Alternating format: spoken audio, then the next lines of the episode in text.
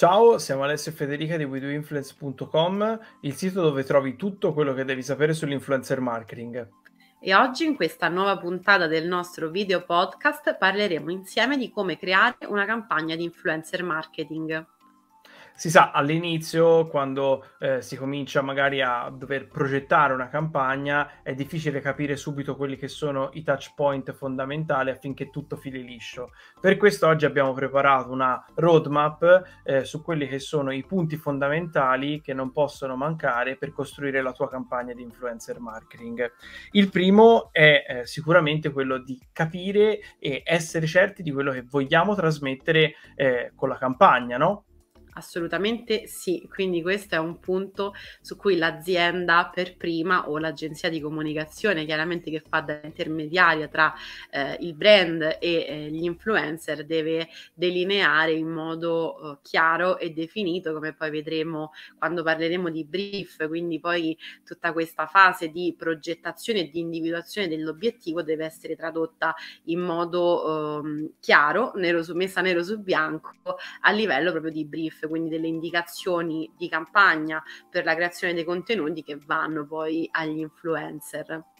E questo è soprattutto per differenziare quello che viene scambiato come influencer marketing, che è il product placement, che è certamente una via per far vedere il prodotto e quindi esporlo a un pubblico, eh, ma dall'altra non è forse il miglior modo per sfruttare una collaborazione con un influencer, perché se il prodotto viene agganciato a dei valori, allora questo dovrà essere dato in mano a un influencer che rispecchia quei determinati valori. Ma come diceva Federica, deve essere l'azienda che all'interno del prodotto vuole andare a calare non soltanto un servizio o un oggetto, ma anche appunto un, un sistema valoriale eh, che come tale eh, andrà ad escludere alcune figure ed includerne eh, certe altre. E questo ci porta al prossimo punto, che è quello del pubblico, cioè come sappiamo un influencer parla delle persone a un pubblico e il quale pubblico deve essere eh, ehm, simile eh, e conciliante con quelle che sono le buyer personas eh, determinate dal brand. Esatto, questo chiaramente è un lavoro che va fatto sempre in fase strategica. Poi io eh, nel momento in cui ho lavorato dall'altra parte della barricata, perché poi ricordiamolo a chi ci sta ascoltando che magari eh, ci, ci sta conoscendo ora per la prima volta, io mi occupo di creazione di contenuti da, dal 2010, quindi eh, lavoro come content creator da tanti anni, ma poi nel tempo mi sono occupata anche di comunicazione, di, di PR e di influencer marketing lato brand. Quindi tutti questi aspetti sono fondamentali in fase strategica e per quanto riguarda l'individuazione del pubblico io ad esempio mi sono trovata in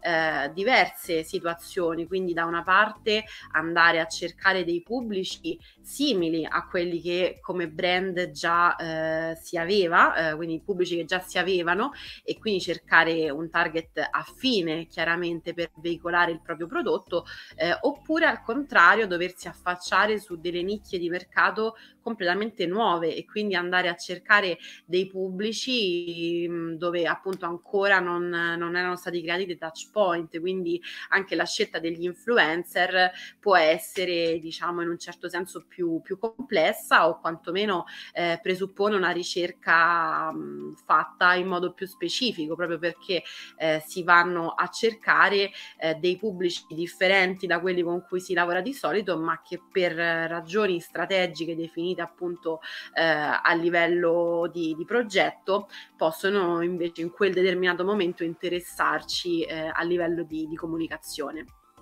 Io voglio dare anche un piccolo bonus perché le buyer personas sono un grande argomento che ovviamente non si può eh, ridurre a poche battute, ma se siete interessati a capire quali sono le buyer personas del vostro brand, c'è un libro che è Marketing dei microdati di Massimo Giacchino, eh, che è veramente illuminante e che avrei voluto ci fosse quando ho iniziato a studiare eh, le buyer personas, quindi se volete farvi un'idea più chiara di come crearle, di come trovarle per il vostro brand, sicuramente quella è un'ottima lettura. E poi se vi fa piacere possiamo farci anche una puntata, fatecelo sapere nei commenti oppure se ci volete scrivere a widoinfluence.com gmail.com, insomma aspettiamo sempre i vostri feedback. Ma passando poi al prossimo punto della nostra roadmap, ci sono ovviamente i canali eh, le buyer personas, una volta individuate, devono guidare quella che è la tua comunicazione perché siamo noi a dover andare dove sono le persone e non certo le persone a rincorrerci. La determinazione delle buyer personas, quindi del pubblico, dell'audience verso cui vuoi parlare, determina anche un po' i canali da utilizzare.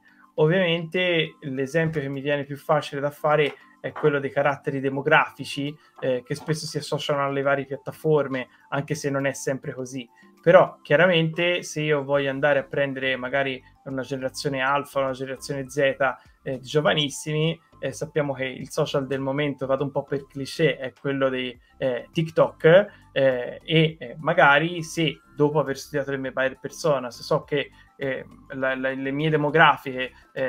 vertono verso un pubblico di eh, ragazzi e ragazze molto molto giovani, eh, questo influenzerà tantissimo la scelta eh, del canale. Assolutamente sono d'accordo con te Ale, ehm, c'è anche da dire che magari all'interno di un piano di comunicazione poi si possono andare ad individuare dei nuovi canali da presidiare dove non necessariamente il brand deve essere presente su tutti i social, su tutte le piattaforme, però talvolta invece può essere anche interessante andare, a considerare eh, degli spazi che fino a quel momento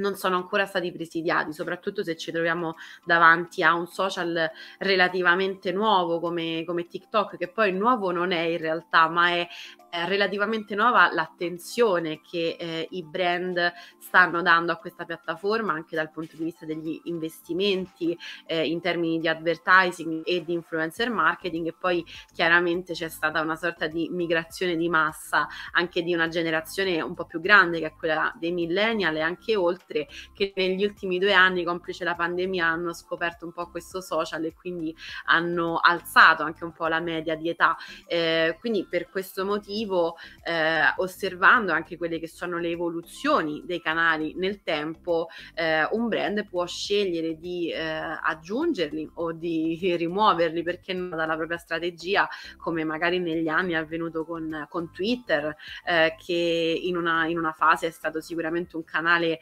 eh, fondamentale, un social molto utilizzato e che poi negli anni ha un po' perso il proprio pubblico, quindi chiaramente a livello strategico eh, si possono andare a ripensare eh, i canali da presidiare. E lo stesso discorso eh, chiaramente viene fatto anche a livello di influencer marketing eh, perché comunque a livello strategico la scelta dei canali eh, è veramente l'ultimo passaggio della, della strategia stessa, quindi nel momento in cui si hanno chiari gli obiettivi e le proprie buyer personas, eh, la scelta dei canali diventa quasi un, un automatismo perché la risposta certo. viene, viene, un po' da sé, quindi eh, diciamo che va combinata poi un po' questa, questa visione che arriva dai dati con invece la parte un po' più creativa e anche un po' più eh, diciamo ispirata della, del fare comunicazione, quindi quella che eh, in un certo senso anticipa anche un po' le tendenze, no?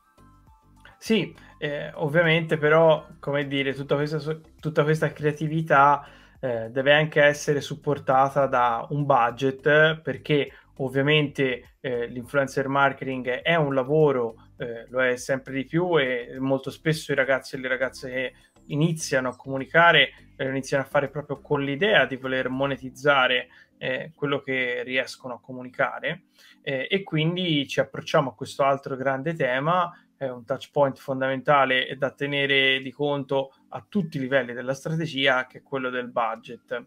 Eh, io non so qual è eh, l'approccio che hai tu da questo punto di vista, quindi quando devi fare una campagna, come determini il budget. Io quello che provo a fare inizialmente è pensare eh, no limit, quindi cerco di pensare alla strategia che vorrei mettere in campo eh, per il cliente eh, basandomi solamente sul contenuto e sul messaggio. Da lì poi, eh, ovviamente, l'informazione sul budget è fondamentale per capire creatività, canali, influencer, eccetera, ma ecco, ehm, cerco poi di riadattare quello che voglio fare eh, con il budget a mia disposizione non partendo però con il budget stesso come, come limite della campagna. Cioè la mia paura molte volte è quella che se io parto a pensare alla campagna dal budget e dopo al contenuto, rischio di limitare molto la creatività e quindi poi il successo della campagna stessa. Mi viene molto più facile magari ripensare eh, il messaggio, il contenuto con quel budget che mi viene dato a disposizione, con una forma un po' diversa, ma non far sì che il budget sia una limitazione alla, alla creatività e alla campagna stessa. Guarda, lato content creator ti posso dire che apprezzo molto quando eh, la tipologia di contenuto viene definita di comune accordo, quindi a volte arriva diciamo la proposta con una tipologia di contenuto già definita e un budget che può essere più o meno rigido o comunque con un margine di trattativa abbastanza limitato. Eh, dal mio punto di vista però come creator mi piace molto anche quando viene richiesto un po' il mio contributo in fase progettuale, quindi eh, magari partendo da un'idea di massima di quello che può essere il budget, capire insieme quale tipologia di contenuto può andare a rispondere meglio a quell'esigenza di comunicazione del brand e quindi capire se eh, quel prodotto prodotto o quel servizio può essere valorizzato meglio eh, su un social piuttosto che un altro, con una forma di contenuto piuttosto che un'altra. Quindi possiamo parlare di video, di foto, di stories, di contenuti long form, quindi con degli approfondimenti testuali sul blog quindi insomma andare proprio a, mm, diciamo, a creare insieme eh, lo step finale della strategia che chiaramente è già definita eh, da, dall'agenzia o dal brand stesso nella parte precedente al contatto de- dell'influencer, ma che poi comunque nell'ultimo step può avere un margine di manovra. E su questo poi ovviamente diciamo, il budget influenza in maniera abbastanza inevitabile anche un po' eh, quella che è tutta l'attività di scelta e di individuazione dell'influencer, perché eh, come abbiamo avuto modo di dire nell'ultima puntata, quindi se non, hai, se non l'hai vista valla a recuperare, dove abbiamo parlato delle varie tipologie e delle grandezze, diciamo così, eh, dell'influencer, questo sì, effettivamente un pochino è anche eh, indicativo di quelle che sono le figure eh, a cui puoi arrivare. Abbiamo detto, per fare un rapido riassunto, che comunque eh, una grandezza in termini numerici di influencer che comunque hanno mantenuto la loro verticalità nel comunicare su un determinato ambito, eh, vuol dire che con un'unica figura eh, vai a raggiungere banalmente più persone quindi una community di un influencer in ambito tech eh, con decine di migliaia di follower, ma che parla comunque sempre di te, che non si è snaturato a livello di, di contenuto, comunque è rimasto diciamo fedele a se stesso e che ha un alto engagement, ovviamente costerà molto di più di una persona che fa lo stesso ma con numeri più piccoli. E quindi lì poi si gioca la partita di come individuare eh, l'influencer giusto e, e il budget mh, può essere un, un'indicazione, ma certamente non deve essere l'unica, no? Sì, certo, sono d'accordo, anche se poi eh, nel corso degli anni da insider mi sono trovata, diciamo, davanti a tante situazioni diverse e anche a, una, a delle gestioni di budget molto diverso per poi tipologie di, di, richieste, di campagne anche simili tra di loro. Quindi è chiaro che la, la differenza sostanziale, se parliamo di progetti più strutturati, è chiaramente il brand che c'è dietro. Quindi ehm, anche lato creator posso dirti che magari una distinzione viene fatta su questi parametri, perlomeno eh, io ho sempre lavorato con grande onestà intellettuale, quindi eh, pur avendo chiaramente un listino prezzi, perché poi chiaramente da professionista nel momento in cui si, si fa questo di lavoro eh, si, si, si, lavora come qualunque altro professionista eh, nel, nel proprio settore, quindi si ha un listino prezzi di riferimento per i contenuti che si vanno a creare, però è chiaro che magari trovarsi di fronte ad un eh, marchio eh, multinazionale piuttosto che un marchio artigianale, indipendente, eh, di fronte alla stessa tipologia di contenuto ci possono essere delle richieste o degli accordi differenti eh, e questo lo dico perché poi quando si fa perlomeno nel mio caso questo lavoro anche con passione e con grande entusiasmo si vogliono andare a raccontare dei progetti talvolta al di là del budget. E quindi per tornare un po' a quello che dicevamo anche nell'altra puntata a volte eh, anche come influencer si diventa ambassador di un brand quindi in modo del tutto spontaneo si può fare anche di più di quello che ci viene richiesto se c'è veramente un, uh, un sodalizio di, di, valori e di appunto e si crede nel, nel progetto che si va a raccontare quindi il budget è importante senza dubbio ripeto a maggior ragione quando lo si fa proprio come, come mestiere quindi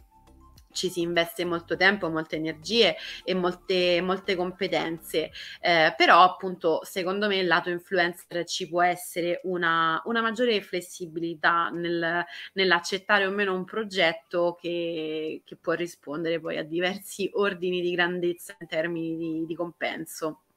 Ed è qui che forse la tua strategia eh, si vede la differenza tra la strategia, eh, eh, scusami, volevo dire la tua agenzia, forse mi sono ri- ripetuto, ho fatto un po' di confusione, ed è qui che alla tua agenzia si vede la differenza tra fare una strategia di influencer marketing e un placement e basta, perché se tu hai smarcato correttamente tutti i punti di cui abbiamo parlato fino ad ora, allora arrivi a fare una proposta anche all'influencer che ha dei valori, che ha una prospettiva, che ha una struttura, che viene legata a un progetto e chiaramente eh, fai vedere che è un po' no, come quando vai a lavorare in un posto che ti piace, eh, ci vai più volentieri e quindi magari se c'è da fare quell'ora in più la fai. Lo stesso immagino sia per, per gli influencer, cioè ovviamente un conto è se io ti chiamo e ti dico oh, mi fai la foto con eh, il prodotto in mano un conto è dire guarda, abbiamo creato questo storytelling, abbiamo creato questi principi che vogliamo trasmettere al pubblico, questo è il prodotto, te lo facciamo provare, te lo facciamo vedere perché noi ci crediamo, perché questo e quest'altro,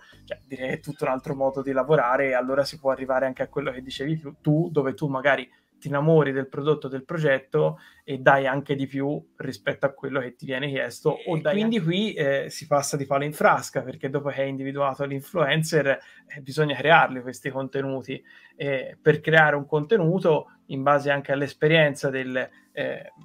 del creator che hai di fronte devi erogare un brief e su questo penso che tu ne abbia visti veramente tanti e magari anche dei più disparati, per cui vorrei che tu mi dessi un po' inizialmente il tuo punto di vista, quali sono gli errori magari più frequenti che ti è capitato di vedere in un brief e che sono da evitare quando si dà un brief? Eh, guarda, questa è una domanda semplice e complessa al tempo stesso perché più di dieci anni di esperienza eh, ne ho letti tanti, anch'io sono poi arrivata a, diciamo, anche a, a insegnare su questi, su questi argomenti quando faccio formazione, quindi è sicuramente un argomento che mi sta molto a cuore e bisogna sapersi approcciare agli influencer. Poi se parliamo di grandi influencer, come dicevamo prima, molto spesso ci sono delle agenzie di mezzo, quindi è qualcosa di diverso ma se parliamo di contatti diretti tra brand o agenzia e influencer, content creator in generale, eh, sicuramente si deve ehm, avere massimo rispetto del lavoro creativo della persona a cui ci si rivolge. E mm, diciamo i brief migliori sono secondo me quelli in cui eh, è chiaro l'obiettivo ma si lascia anche un margine alla creatività dell'influencer che deve essere sì guidato, quindi per esempio una cosa che apprezzo sempre molto sono le reference quindi l'inserimento di reference video, audio, fotografiche, qualsiasi cosa che può essere utile ad allinearsi. Quindi è molto importante eh, avere le idee chiare e soprattutto se il brand ha delle esigenze di comunicazione specifiche, eh, appunto essere allineati su questo punto, ma al tempo stesso riconoscere al creator il ruolo di creator e quindi di apporto creativo e di visione del tutto particolare, perché comunque il creator è colui o colei che conosce meglio la propria community, quindi è giusto che abbia margine di, eh, di, di creare dei contenuti nel, insomma, che, che, rispecchiano il suo modo stesso di comunicare. Quindi eh, diciamo che al di là di tante cose che possono essere dette, magari ora non ne abbiamo neanche il tempo, credo che un po' come in ogni lavoro, chiaramente non solo quello che coinvolge gli influencer, l'importante sia avere eh, un brief chiaro, condiviso e che permetta di allinearsi, ma poi lasci anche un margine per, per la creatività e l'iniziativa individuale. Quello che vorrei aggiungere alle tue parole che sottoscrivo è eh, ribattere sul discorso della storia, cioè ehm, partiamo sempre col fatto che un brief non, non, può essere soltanto fai la foto col prodotto, l'ho già detto prima, ma è un'informazione secondo me fondamentale, cioè anche presentare appunto quello che sta dietro alle richieste che facciamo e perché le facciamo, deve far parte del brief con un'introduzione del brand, del marchio, dei suoi valori e del perché ha contattato quell'influencer. Gli influencer molto spesso li puoi contattare eh, o con le referenze che danno sui propri, sui propri, canali, perché c'è chi su Instagram mette l'email eh, commerciale, eccetera, o eh, devi passare da un'agenzia se sono influencer con molte, molte richieste.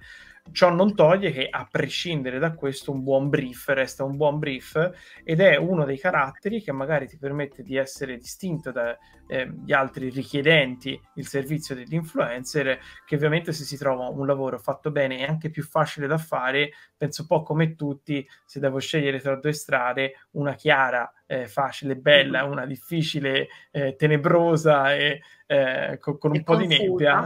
esatto, eh, scelgo ovviamente quella, quella più chiara.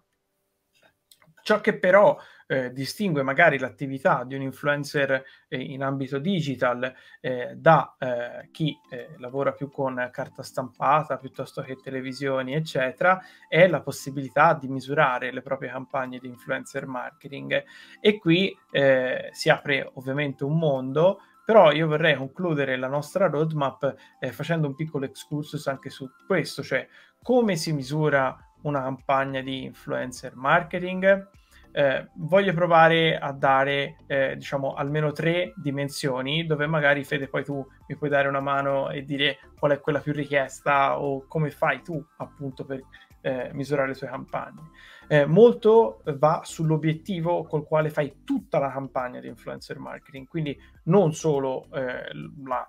campagna o la sezione di campagna con quell'influencer, perché ho se degli obiettivi di awareness, quindi voglio far conoscere il mio brand magari a un pubblico eh, freddo si dice, cioè che non è mai entrato in contatto con noi, eh, numeri come il numero di persone raggiunte e le interazioni eh, le fanno da padrone sono ovviamente quelle che si chiamano vanity metrics, cioè metriche di vanità, metriche un po' fine a se stesse, se vogliamo dirlo eh, con termini un po' poco lusinghieri, però dall'altra parte se il mio obiettivo è farmi conoscere da più persone possibile e quindi creare una base ampia da cui poi andare a scremare, eh, certamente sono dati più importanti, che vengono un po' a mancare se invece io utilizzo l'influencer magari con una collaborazione di lungo periodo per arrivare a promuovere un, eh, un, un, ebook gratuito piuttosto che un sample, un qualcosa che mi deve portare contatti. E quindi possiamo assolutamente legare anche eh, la, la, creazione di lead a campagne di influencer marketing. Ovviamente devi trovare la figura giusta che sa lavorare in un certo modo, eccetera, ma questo l'abbiamo detto fino ad adesso. A cambiare l'obiettivo, ovviamente, cambia anche l'influencer, fino ad arrivare poi alla vendita vera e propria perché ci sono degli influencer che sono dei grandissimi venditori e che eh, tramite codici sconto, tramite link diretti, eh, non a caso una delle rivoluzioni è stata mettere il link per tutti nelle stories di Instagram, che prima avevano solo i creator dopo i 10.000 eh, follower. Questo proprio perché eh, ci sono delle campagne di influencer marketing che puntano direttamente alla vendita eh, e che quindi hanno bisogno di influencer che siano così affiatati con la loro audience da poterli spingere magari con un progetto di più lungo periodo, non un singolo post, eh, a arrivare proprio all'acquisto. Non so se sono stato esauriente o se vuoi aggiungere qualcosa anche a livello macro, Fede. Sei stato in realtà molto chiaro, sono sicura che su questo argomento potremo tornarci e sarò felice di, appunto, di condividere la, la, mia esperienza, però senza dubbio sono d'accordo con te, ci sono tante modalità di collaborare con gli influencer e sicuramente funziona molto bene la parte di awareness. Eh, quando si parla di vendita il discorso si complica un po' di più perché anche qui ne ho viste tante nel corso degli anni, io sono stata una grande venditrice come dicevi tu su dei temi molto molto affini alla mia community, alla mia nicchia, è stata eh, un'esperienza che però eh, poi magari ci torneremo, richiede dei presupposti eh, ben precisi, mentre più spesso e più facilmente è possibile fare awareness anche magari con meno ehm, specificità ecco, rispetto alla campagna e all'influencer. Esatto, esatto. Ok, allora per stasera abbiamo concluso la nostra eh, roadmap eh, per la creazione di un progetto di influencer marketing. Se volete provare il brivido di stanziare del budget per un influencer, lasciamo nei commenti l'IBAN di Federica, potete darle qualsiasi cifra. È un influencer. L'accetto volentieri. Sì. Esatto. Eh, a parte questo, se ci stai seguendo su YouTube, eh, ti ricordo di eh, iscriverti, attivare la campanella perché faremo uscire regolarmente eh, dei eh, video vlog per approfondire la tua conoscenza sull'influencer marketing. Eh, lascia un commento, o contattaci su widoinfluence.gmail.com per qualsiasi feedback, domanda o se vuoi che facciamo una puntata a tema, siamo molto felici di poterti accontentare. Per il resto ti ringrazio di essere arrivato, arrivata fino a qua e ci vediamo, ci sentiamo a una prossima puntata. Ciao! Ciao!